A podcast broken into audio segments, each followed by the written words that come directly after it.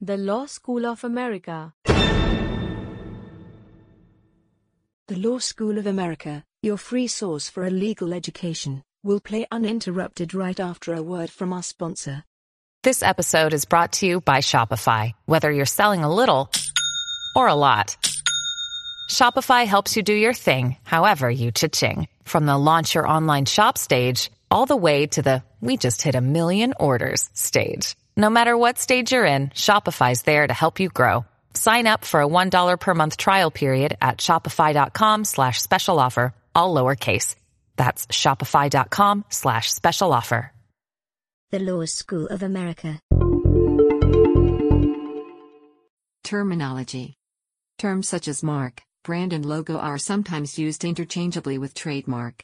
Trademark, however, also includes any device, brand, label, name, signature, word, letter, numerical, shape of goods, packaging, color or combination of colors, smell, sound, movement or any combination thereof which is capable of distinguishing goods and services of one business from those of others. It must be capable of graphical representation and must be applied to goods or services for which it is registered. Specialized types of trademark include certification marks, collective trademarks, and defensive trademarks. A trademark which is popularly used to describe a product or service, rather than to distinguish the product or services from those of third parties, is sometimes known as a genericized trademark. If such a mark becomes synonymous with that product or service to the extent that the trademark owner can no longer enforce its proprietary rights, the mark becomes generic. A trademark look is an informal term for a characteristic look for a performer or character of some sort. It is usually not legally trademark protected and the term is not used in the trademark law. Registration Some law considers a trademark to be a form of property. Proprietary rights in relation to a trademark may be established through actual use of that trademark in the marketplace or through registration of the mark with the relevant trademarks office, or trademarks registry, of a particular jurisdiction. In some jurisdictions, trademark rights can be established through either or both means. Certain jurisdictions generally do not recognize trademarks rights arising merely through use. If trademark owners do not hold registrations for their marks in such jurisdictions, the extent to which they will be able to enforce their rights through trademark infringement proceedings may be limited. In cases of dispute, this disparity of rights is often referred to as first to file, for example, register, as opposed to first to use. Some countries, such as Germany, offer a limited amount of common law rights for unregistered marks where to gain protection the goods or services must first occupy a highly significant position in the marketplace, where this could be 40% or more market share for sales in the particular class of goods or services. In the United States, the registration process includes several steps. First, the trademark owner files an application with the United States Patent and Trademark Office to register the trademark. About three months after it is filed, the application is reviewed by an examining attorney at the U.S. Patent and Trademark Office. The examining attorney checks for compliance with the rules of the Trademark Manual of Examination Procedure.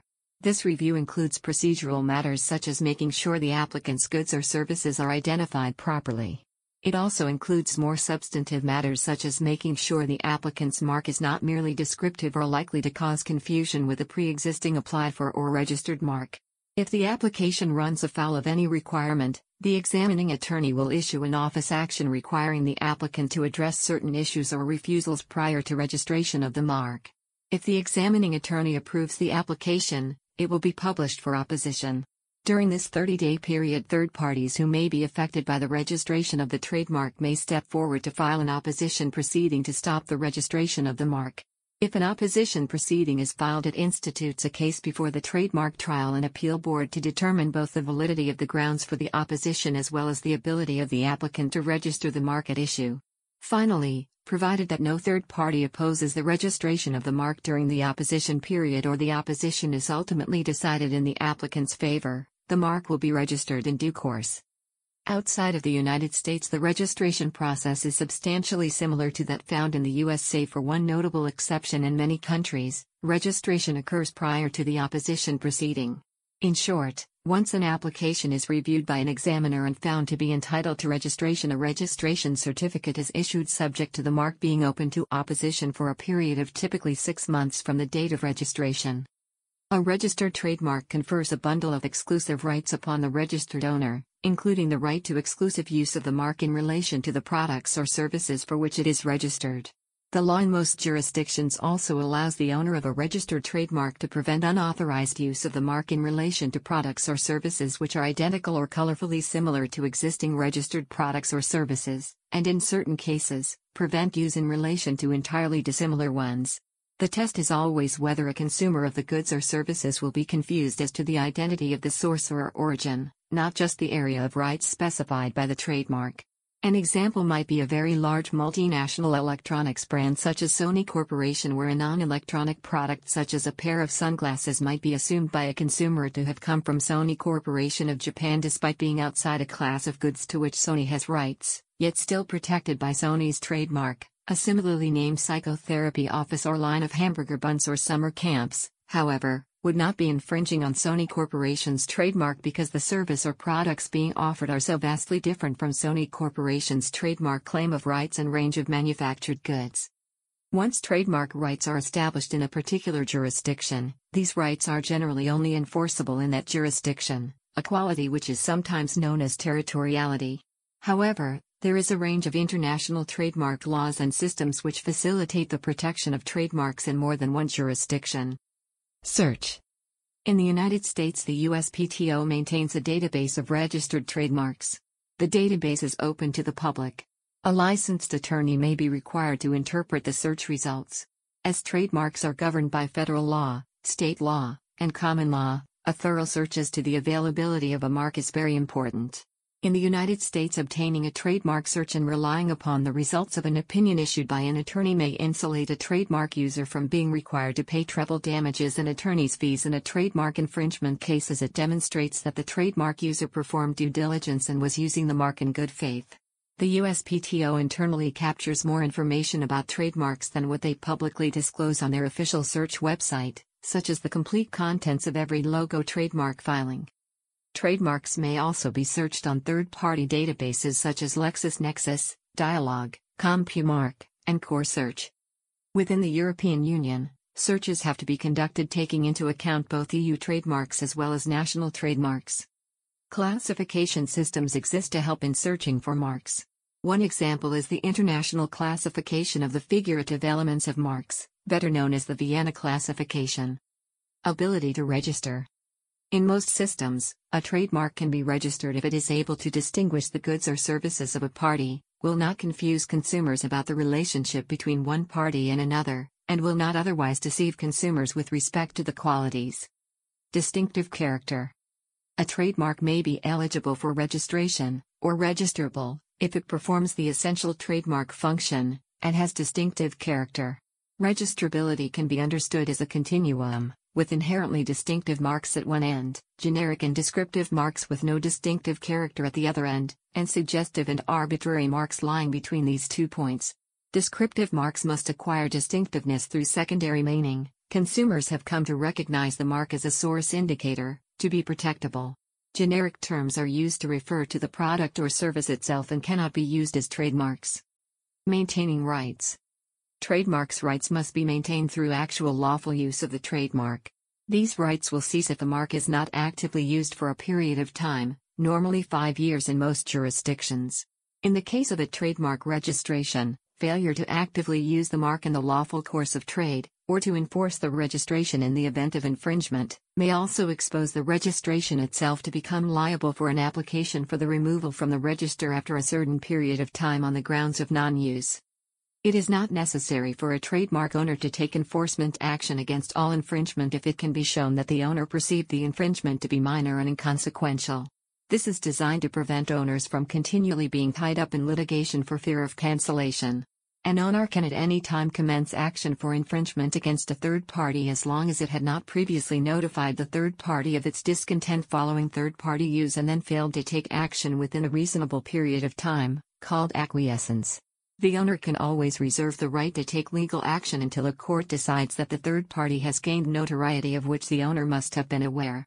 It will be for the third party to prove their use of the mark is substantial as it is the onus of a company using a mark to check they are not infringing previously registered rights. In the US, owing to the overwhelming number of unregistered rights, Trademark applicants are advised to perform searches not just of the trademark register but of local business directories and relevant trade press. Specialized search companies perform such tasks prior to application. All jurisdictions with a mature trademark registration system provide a mechanism for removal in the event of such non use, which is usually a period of either three or five years. The intention to use a trademark can be proven by a wide range of acts as shown in the Woolly Bull and Aston v. Harlee cases. In the U.S., failure to use a trademark for this period of time will result in abandonment of the mark, whereby any party may use the mark. An abandoned mark is not irrevocably in the public domain, but may instead be re-registered by any party which has re-established exclusive and active use, and must be associated or linked with the original mark owner.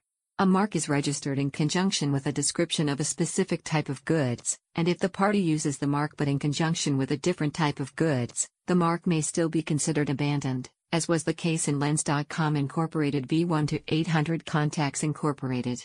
If a court rules that a trademark has become generic through common use, such that the mark no longer performs the essential trademark function and the average consumer no longer considers that exclusive rights attach to it, the corresponding registration may also be ruled invalid. Unlike other forms of intellectual property, for example, patents and copyrights, a registered trademark can, theoretically, last forever. So long as a trademark's use is continuous, a trademark holder may keep the mark registered with the U.S. Patent and Trademark Office by filing Section 8 affidavits of continuous use as well as Section 9 applications for renewal, as required, and paying the fees associated with them.